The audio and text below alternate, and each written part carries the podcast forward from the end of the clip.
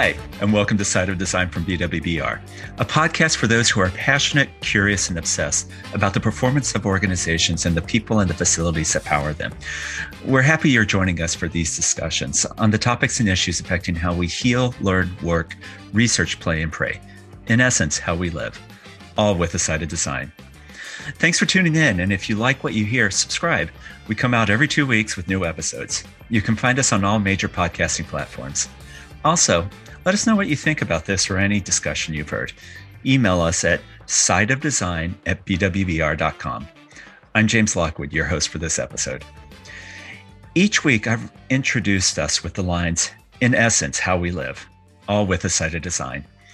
And for many of us, we're privileged to live a relatively healthy life.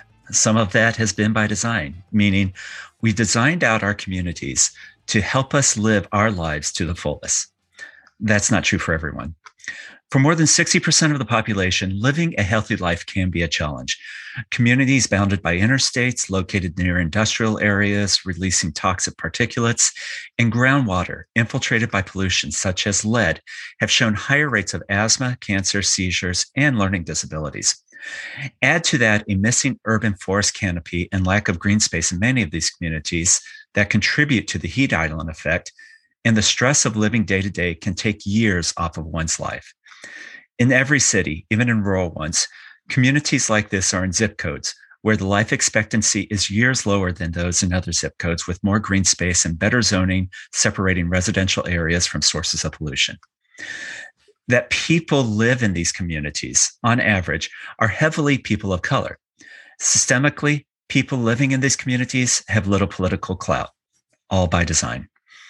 The past two decades, there's been a real focus on environmentalism and sustainability aimed at reducing our impact on the environment and improving our air and water quality. But like all systems in America, we're recognizing that our focus on sustainability and conservation of resources have oftentimes overlooked how equitable the movement is or isn't.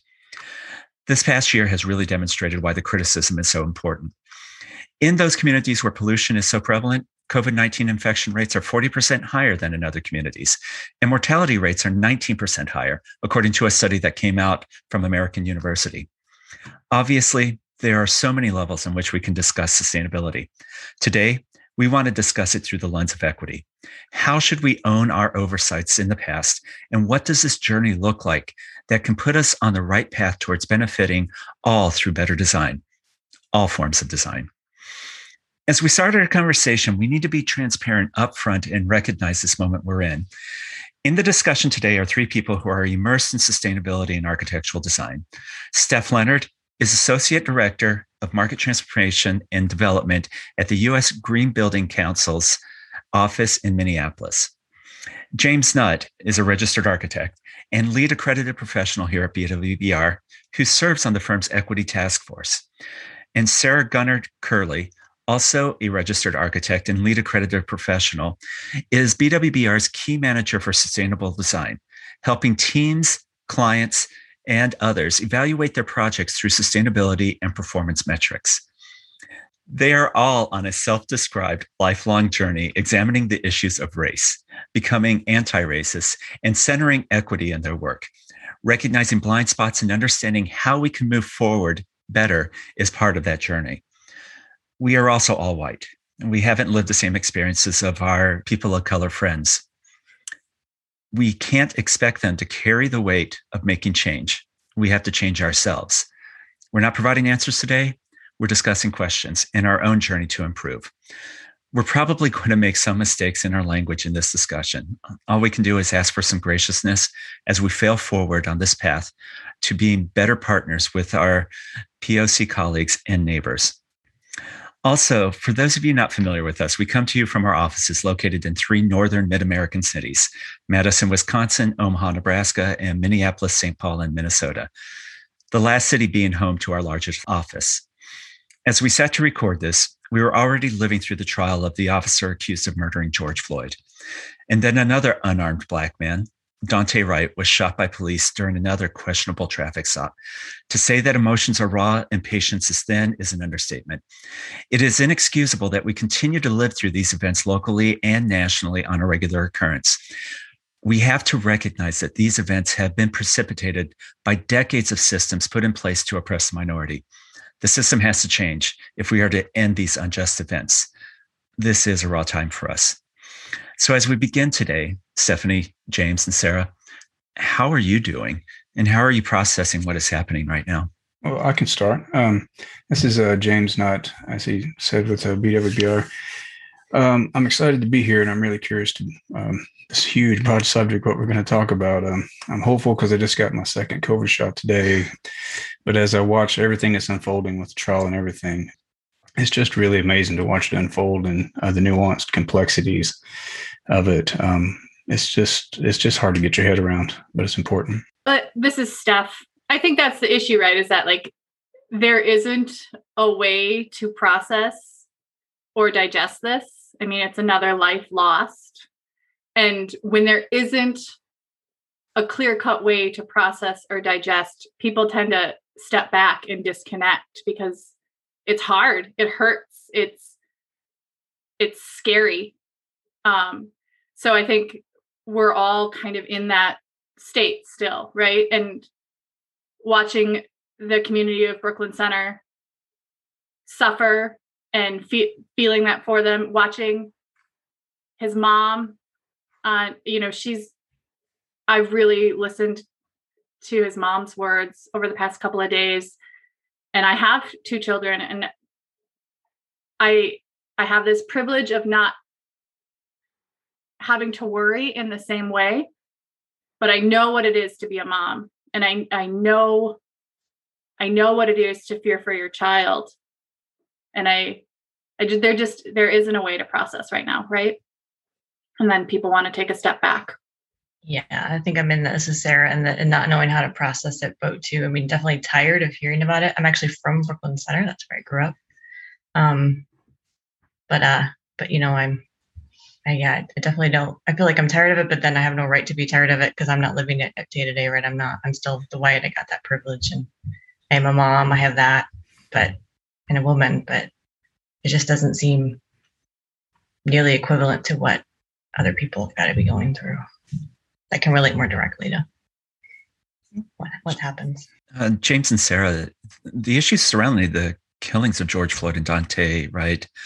They aren't architectural issues what role do we have as architectural professionals joining this discussion? Yeah, um, I, will go first. Um, they're not necessarily architectural issues, but all of this happens in the built environment, right? And the built environment is part of player. I think there's a book about classrooms called The Fifth Teacher, where the classroom's the fifth fifth teacher. And as we're trained as architects, and we go in, we think we're designing walls. And then we get our mind blown because we're designing spaces. We're not designing walls. It doesn't matter how thick the wall is. And then as you get further into it, uh, you really understand that you're uh, designing relationships. You know, the spaces have relationships. Um, you know, there's urban moves, there's landscaping moves and stuff, but there's a relationship of the street um, to the building. There's a relationship of to a restaurant, you know, to a kitchen, whether it's there or not. But we design relationships, and uh, who we're designing for um, really comes into it. And so we um, you know, these spaces um, and these neighborhoods, th- things have been done over time that affect this. So, um, so architecture is, does play, and we need to understand better uh, to design better for these spaces. Yeah, yeah. I mean, I, I go to the fact that we design the police stations, we design the prisons, we design these facilities that these people are working in, both on, I mean, on both sides, right? Both the police officers and the, the people having to be in there in more unfortunate situations. And I mean, we have a collective voice. I think we're seen as leaders. We have quite a bit of influence over the people we work with on a day to day, our clients, and and we also are predominantly white. So I'm just, I think we're trying to become more aware of the conscious and unconscious biases that we bring to just designing these spaces. I mean, that has so much to do with how they end up feeling to everyone. And not only are we predominantly white, but we're also predominantly male, right? So, me as a rather large male, I don't think about how to get from some where somebody works to their car in the same way that you know that someone else would. I don't think about spaces that I may not feel like I just automatically belong into.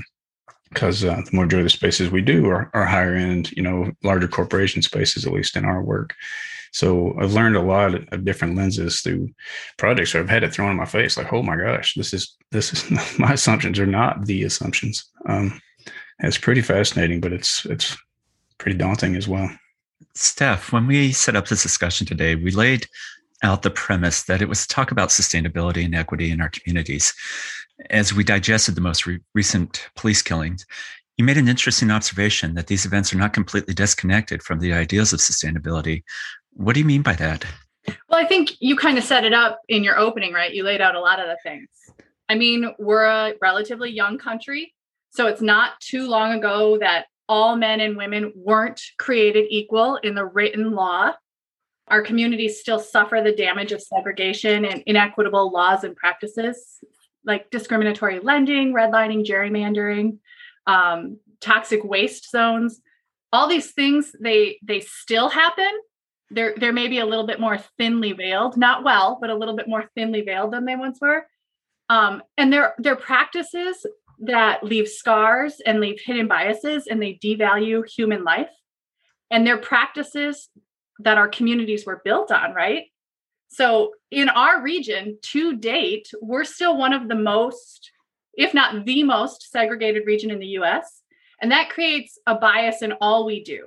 And deprogramming that, becoming aware of that, acknowledging that, dismantling that, and accepting one's role in that and working to change that needs to be an active and daily intentional practice in all walks of life. I think I mentioned in my in my opening how am I doing? We're not processing it. That's not okay. Like we need to actively reflect on what's happening in our societies and how we play a role in that. So when we're talking about the environment, we don't have sustainability if we don't have equity. And we need to be held accountable to that as individuals and as an industry.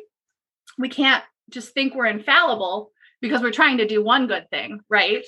We need we when we get called out because something that we were doing to try to solve one problem creates another problem, we need to stop and take a minute and listen, examine, think about our role and the perception of our role and accept that our perception is not the same as someone else's, like James was saying, and then do better without getting defensive, without feeling defensive. We can all practice saying, okay, I see your point. How do we do better? So I think that that's I think that if you look at how our communities are built, you can see the intersectionality of it all. Some of the resources that I've kind of learned or used to kind of come to understand a little bit more. A couple of uh, my favorites are The Color of Law by Richard Rothstein. And if you guys haven't had a chance to see the documentary Jim Crow of the North, which was produced by Daniel Bergin for TPT, it's excellent. And uh, for those outside of our region, TPT is Twin Cities Public Television. So your PBS station might actually have that in their repertoire as well. Um, so um, we, we, do get a little uh, centric in our uh, in our references because this is where we live. Um, you know, uh, speaking of where we live, James, when we outlined the adverse impacts that design has on so many communities, what I described were design elements such as landscape and transportation and policy that are outside of the world of architecture.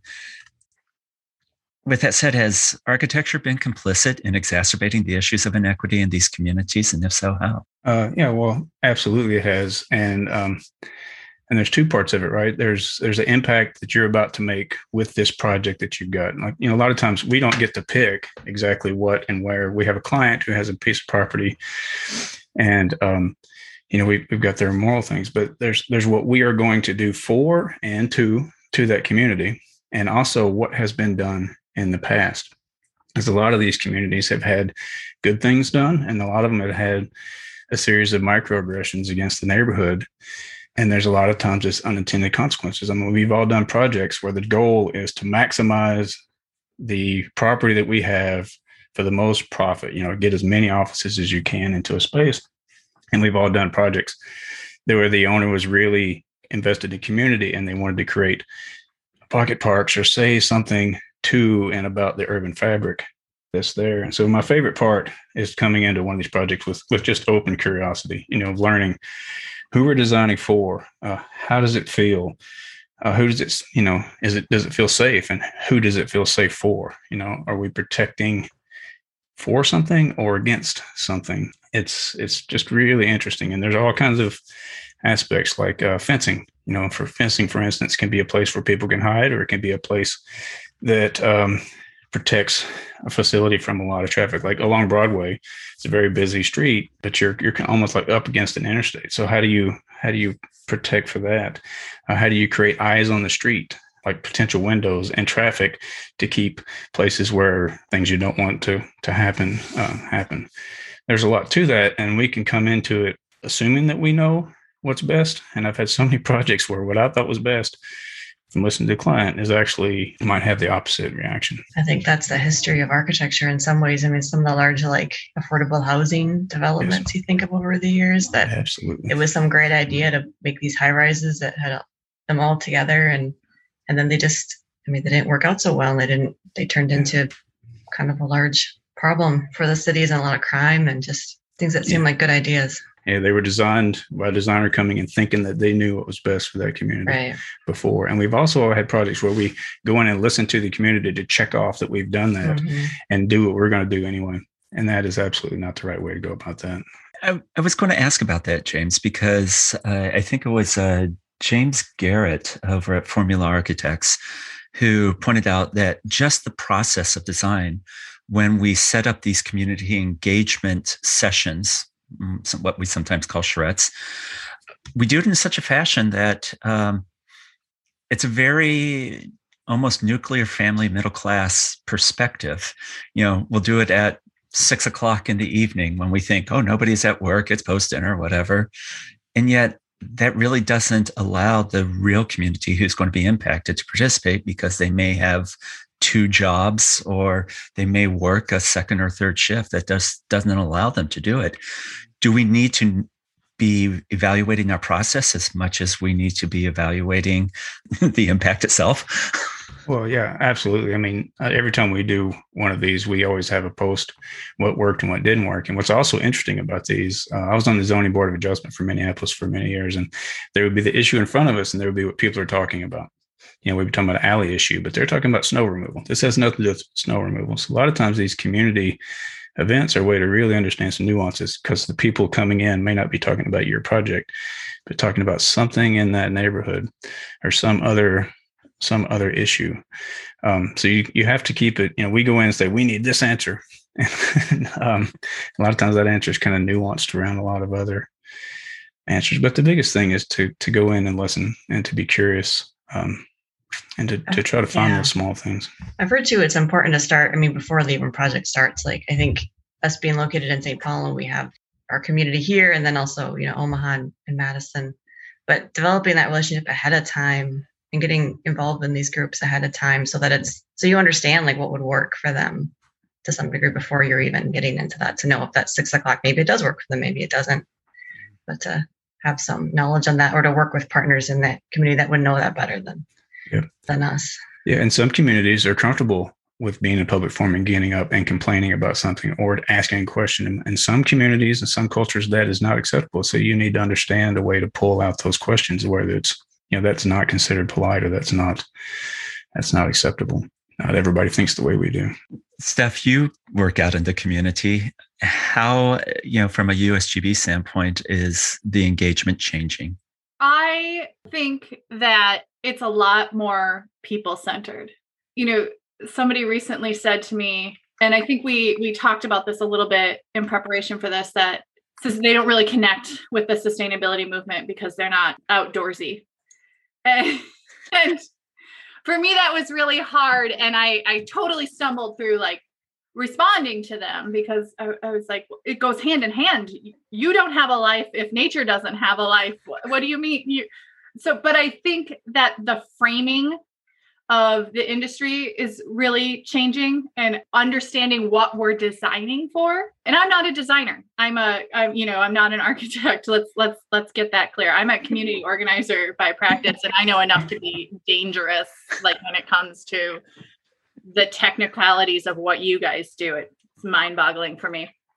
But I think the conversation around what we're designing for or who we're designing for is really changing and why we're designing that way and what good design is. And if it's not considering the intersectionality of sustainability resiliency equity health and wellness then is it really good design? But also the life cycle of the building needs to be taken into consideration. And what what's going to happen with that building or with that park or with that school? How's it going to be maintained? And what does that mean for the people in it? Again it comes back to the people in it. And you know energy efficiency can save money. We're not necessarily talking about energy efficiency because that's better for the earth. It is better for the earth, and that is important. But it saves us money too. You know, it's that triple bottom line. Mm-hmm. So I think we're talking about that a lot more, and we're making it occupant centered, people focused a lot more. I have to share a story here that I shared in our prep before this that gets to everything you just talked about, Steph. My mom has been sick, and I have spent a lot of nights uh, sleeping in uh, uh, hospital waiting rooms and I've been in old hospitals where you know the the goal was obviously is to get as many rooms as we possibly can, and you feel like you need a piece of you deserve a piece of cheese by the time you go down the maze and find where you're supposed to be. And a lot of uh, study lately has has found that, and there's no daylight anywhere, right? It's just it's miles of, of corridor, and uh, newer hospitals are designed for you know they've they've proven out that if a, if a room has a window that uh, client heals like 15 20% faster uh, there's less nurse turnover rate.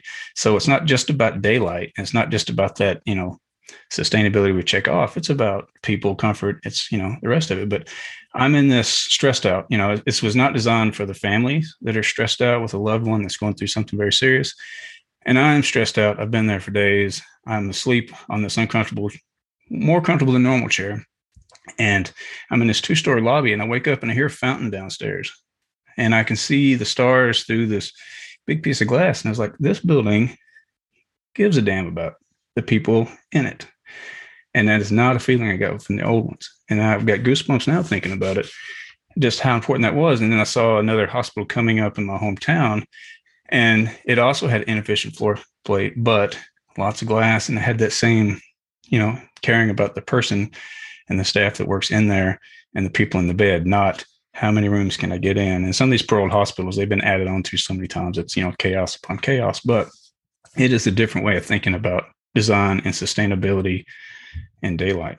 Absolutely. And James, you know, thinking about, thank you for sharing that personal experience, but thinking about your stress and not to minimize it in there, but thinking about your stress in that situation, layer in a language divide layer in not knowing how you're going to pay for those hospital bills. Absolutely. And then being in this isolating, cold, hard, dark Echoing. maze situation. Yes. I, I mean, mm-hmm.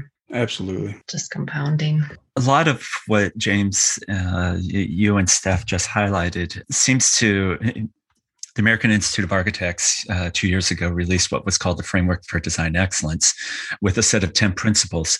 Um, it was an evolution of something they previously had focusing on environmental aspects, but it really put everything that James, you and Steph just highlighted, it really put it up front design for ecology, design for uh, ecosystems, design for well being, design for change. Sarah, I know that you've worked, been working on how to integrate the framework into a lot of our project work. You know, does this rebranding, if you will, represent a significant change in the approach that the profession is taking on projects? And how does this framework actually bring the owners into this conversation? Because I'm not sure how much the owners are always thinking about this. To James's point, they're thinking about cost benefit. they're not always thinking about long-term ecology. well, let me and let me interject for a second. A lot of times we deal with with people who have different, you know, one person is focused on this part of the project and another person is focused on the numbers of the project. Another person is focused on customer, but they're not necessarily in the room all the time. So a lot of times our customer is several different customers with different centers of the universe. So right. sorry to jump in there, but which is where I think the framework gets gets a lot of its strength and it's multifaceted the way it looks at things. But I guess just to broaden it to the framework, and I'll get back to that in a minute. But you know, LEED well, the Living Building Challenge, I think all of them have recently been incorporating equity, inclusion, diversity, environmental justice, climate justice, all these topics, trying to I feel like a light bulb has almost gone off in, in many of these systems, I guess, to try to define what sustainability is, right? There's this there's a broad concept of what what what really is it. So there's all these systems being developed around how to how to frame that. And I think in some cases it's been present for longer than others. I've I'm familiar with the previous incantation of the framework for design excellence. It was called called the COTE Top 10 Toolkit. And I think the rebranding around that particular now I just want to call it a framework is is trying to open it up to everybody and every project. Like this isn't something that we apply just to a handful that happen to need a toolkit to know how to apply this. This is trying to open it up to any project, and I think that's why LEED has you know had come up with multiple versions, trying to make it more applicable. And WELL has become more prevalent, looking at the human health side of things, trying to just round out how we think about what sustainability and equity and inclusion and diversity. There's just so many different ways to think about it, right?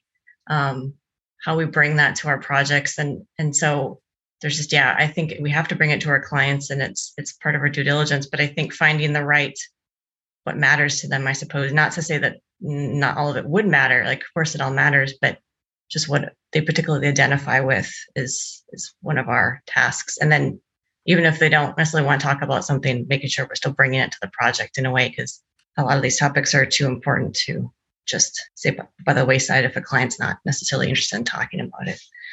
We still have a, a role there. I just I, I wish these things would happen faster. I have a bit of impatience around around it.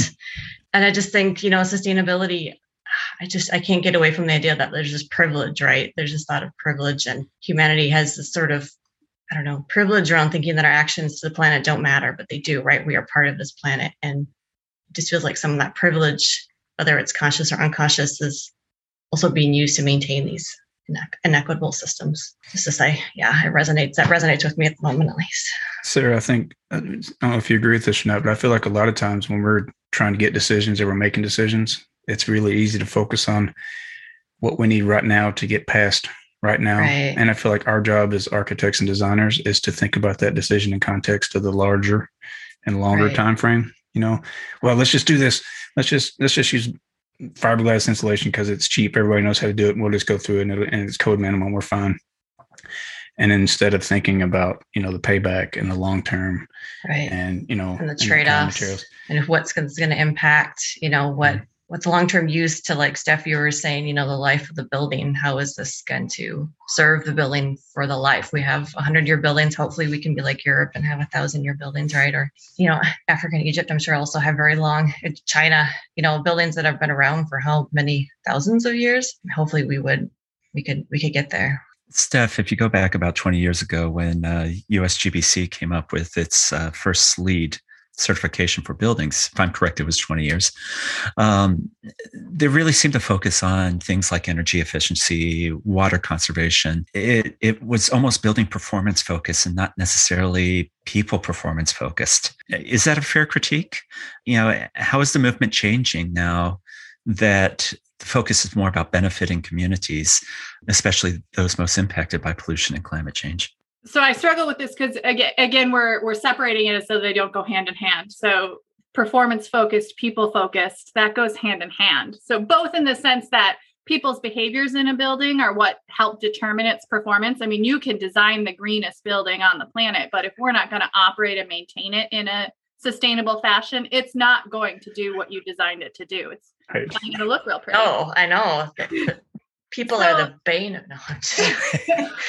or are they are they just waiting to know more, to learn more? Right. No, absolutely. More, you know, and so I, I mean performance, performance, performance for the people, for the occupants, so that we can understand like how they feel in their building, what needs to be corrected in their building as we go forward with operating and maintaining their building.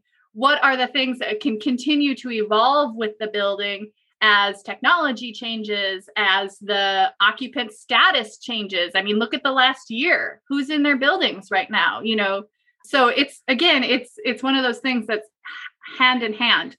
I I think where maybe you keep mentioning is that the language around sustainability is really more about sustaining human life now and really focusing on how to keep people healthy in in buildings and keep people healthy in in their in their communities and and more people centered but it's the same tools right? It's just it's just a matter of how we use them and how we talk about them. Performance has always mattered and and it's it, it's still incredibly important. And I, I i like to one other thing that has become more prevalent i think in the sustainability movement is an emphasis on beauty and delight of the pro- project and what it can mean to people in that sense of bringing like what it brings to the, our culture, what it brings to our everyday experience. Like it has to be that too, for that people will value it and treasure it and feel comfortable in it and safe in these buildings. And I think transparency too, transparency yeah. of what your practice is in that building. You know, we have platforms like ARC that can be displayed when you walk into a building and, and you understand like, oh, is this a socially responsible company? Oh, look at how they're using their energy. Look at how they're using their water um, you know look at the tvoc rating you know like so it it it's a matter of how we talk about it and why the way we're talking about is important. Language matters. Yeah and stories matter too. Like that's my favorite part of it is like stories to me are a big deal. We do all this work.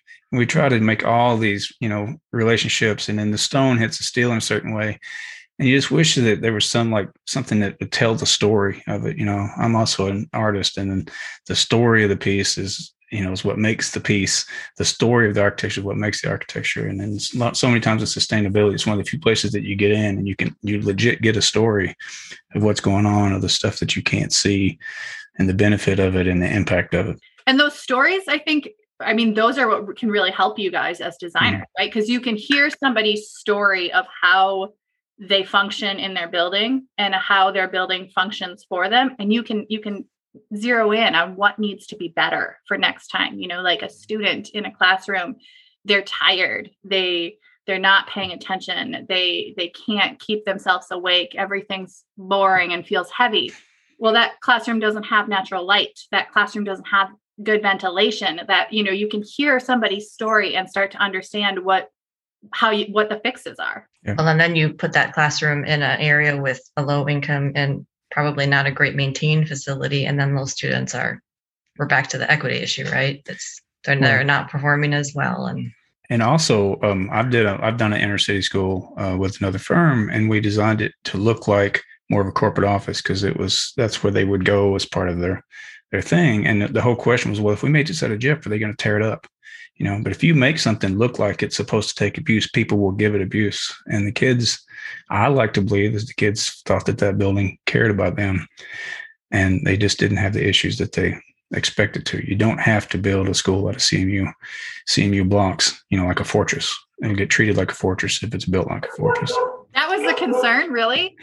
That's, yes, that's an interesting concern. That uh, is not that's not an unusual concern. Really Mm-hmm. Yes. Wow. Absolutely. I mean, I think you're absolutely right. If you if, if you are you are you building for someone or are you building to protect from someone? And if and that that affects how people interact with their space, just like James's right. James's thing earlier. If we did, you know, if we people can tell. right. No, and and it can be an a thing that they look and they're like it like registers, or it can be something that it's not like even cognitive, right? It's not it's that unconscious, but we all have we all get feelings from our spaces and we all you know they can affect the way we act. Yeah. Yeah why would you go there to learn? Why would you go there to seek help? Why would right. you go there to uh, get healthcare if if it doesn't feel welcoming if it doesn't feel like it honors you or your your value as a human? I that's an interesting concern. I I went to a high school that was uh, was nine years old when I went into it, I think it was nine years old, might have been five. Anyways, designed in the 80s, designed for energy efficiency, no windows, designed out in um, some old tobacco fields. So, not a whole lot of other buildings around it. And then they put up a chain link fence with razor wire on top. We weren't going to high school, we were going to prison. James, you had a terrible high school life. Wow. I mean, my building wasn't beautiful, but good Lord. Well, it wasn't concertina wire, but it was like, so are you trying to keep us out or just trying to make us prevent us from escaping? Um, well, I've, I've designed lab space and they, you know, the scientists were focused on what's happening in the space and we had this daylight. And I kept getting questions, why do we have daylight? Why do we have daylight? And I was kind of flummoxed because I've never had to answer why somebody would want daylight. And I finally was able to say, well, why wouldn't you want daylight? And then I understand in certain countries, maybe it's Germany, that um, it's unlawful to have somebody work for a certain amount of hours in a space that doesn't have have daylight. But you can get really focused on what happens in the space and not the people's interactions in the space. There's also that pride of like, you know, working in a in a garage, you know, this kind of the the raw discovery and the kind of the rest of it. But um, it was a really interesting conversation to have to have, they have it now. To all three of you, can we achieve equity through sustainability, or do we achieve sustainability by focusing on equity? I think that equity has to come first because equity is the serious question of who we're designing for, where we're designing for. And sustainability can be so many things. I mean, it's not just green roofs and solar panels, right? but certain aspects would be important to one project and one people in a way that it wouldn't, and it might even be inappropriate in some projects. So I, if I had to pick one, I would say you'd have to pick equity just because it's a real honest, sincere look at who is affected and then make decisions based on that. Yeah, I would I would agree with that. I don't think you can go wrong when you're actively focusing on equity and again the people. Um, but I do think that there's a marriage between the two. Um, so it and it depends on how you're looking at sustainability, right? It's like James said, it can mean a lot of things. But if you think about like a staff at a school district that changes their practices to ensure energy efficiency and better building performance, um, and that in turn saves them money that they can put towards you know the learning and instruction budget, and that in turn gives the students a better experience um, at that school is that equity or is that sustainability? So if we're truly thinking about health and well-being, the resiliency and the sustainability of all people, then we are going to build stronger communities that sustain us as a society and as individuals. And so you can't go wrong focusing on equity. Also, they hold hands. yeah, I gotta say, I hope they hold hands because what when I think sustainability, my head goes a lot towards climate change too. And like we can't ignore that reality um, and how in some of the discussions I've been in, it almost could feel like maybe sometimes they are in conflict. Equity and sustainability can be potentially, they might lead you down different paths. And I think it's our job to to weigh them, to weigh them both. And I'm not here to argue against equity in any way. I totally relate to and agree with what you and Steph, uh, James and Steffi were saying, just with with the background and sustainability and um and with climate change, like it's it's just hard sometimes to yeah ho- hopefully they do they can go hand in hand and we can solve both because uh, we we need a we need a planet to be here to that's livable for us but i know that to the like how it relates to climate justice it's those people that are of course living in those areas that are also going to be the most affected by climate change so it seems like by solving the climate change we are then also inherently working towards a more equitable solution to the way we live. Yes, and I, I, think it's our job to unite them. Right. Right. Right. Right. And that's again where another performance issue comes in, operations and maintenance issue comes in, and the life cycle of our built environment and what it's meant to do for us. So I think a big part of our job is to unite those two and to think about how all these things play together. And that's what we need to be producing. And that's what we need to be pushing for in policy change, right? Like we can't James, you mentioned earlier that, oh, we're just going to put this in because it's standard and that's fine. Mm-hmm. We need to raise that standard, that standard of living for all, you know, like we need yeah. to that up. And standard for going forward with what we can control, but also like pushing for what has been done, you know, that's yeah. kind of, that's the other part. And, you know, so you're, you're coming up with, it, it, would be nice if there was perfect solutions for all this, but there's things to weigh, you know, these right. plants and stuff have to go somewhere waste and stuff has to go somewhere. Somebody. Well, or we need to solve the way that we're creating these things right. so that we're not producing things that are truly waste. Mm-hmm. We need to produce things that are useful to something else on the planet that so it doesn't become truly waste. But yeah. we haven't quite we haven't quite figured that out yet, it seems. Yeah. But people are affected and there yeah, are decisions definitely. on who's affected and who's not affected and who has clout and who doesn't. It's hard decisions. It'd be nice if they're all easy. I know we put a lot on the three of you in asking these questions. Um, and uh, especially to to Sarah and James being registered architects, you know, throwing questions at you that can can architectural design solve these issues?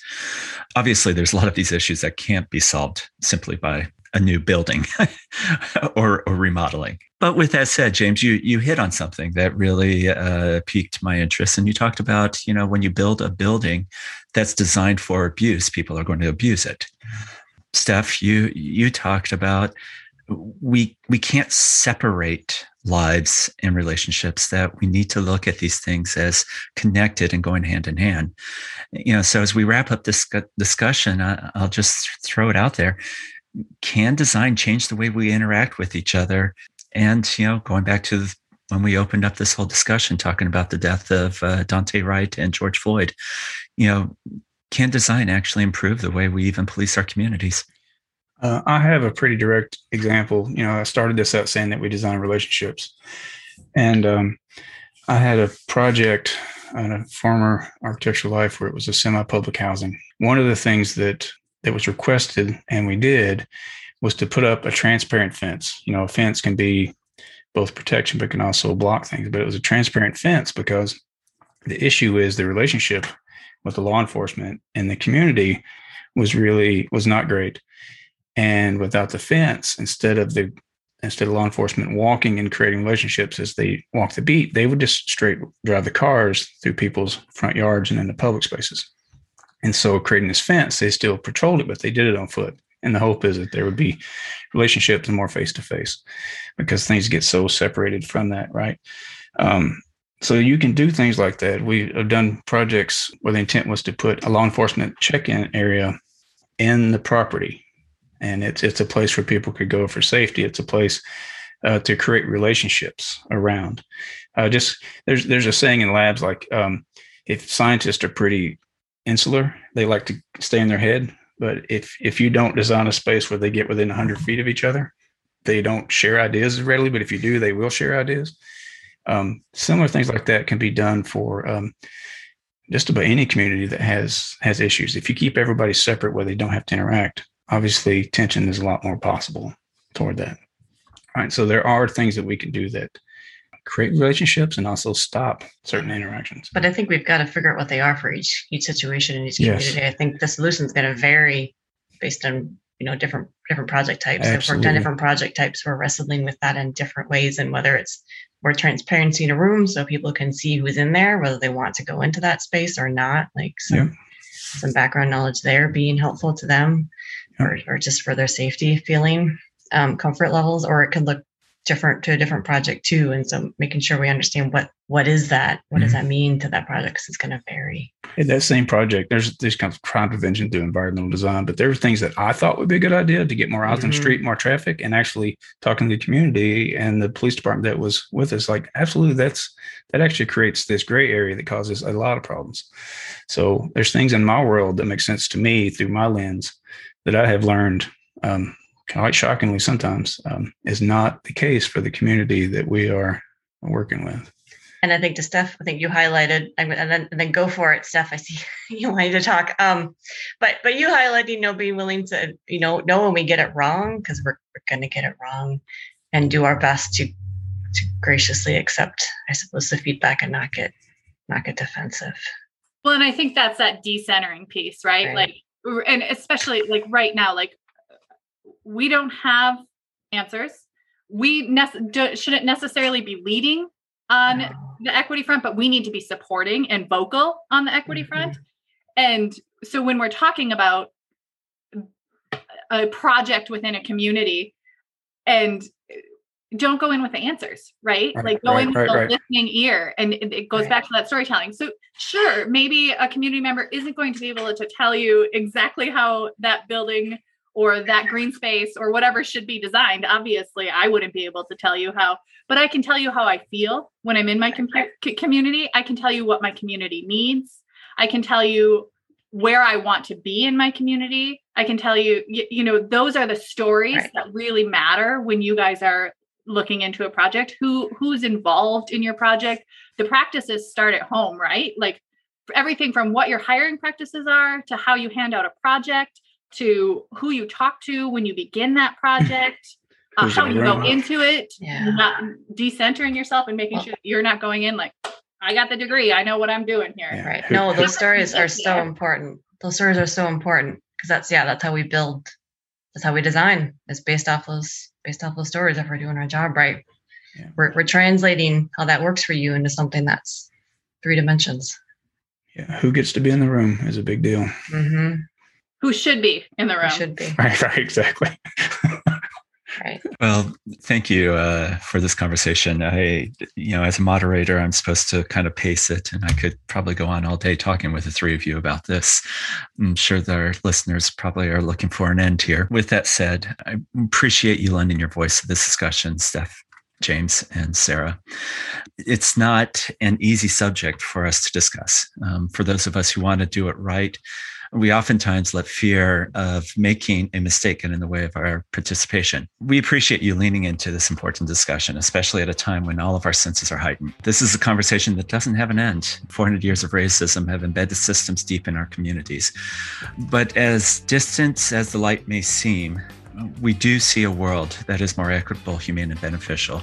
We hope others feel comfortable joining the conversation with us. And in future shows, we do intend to feature more voices as we have so much to continue learning about equity, all areas of equity, whether it's race, gender, ability, or orientation.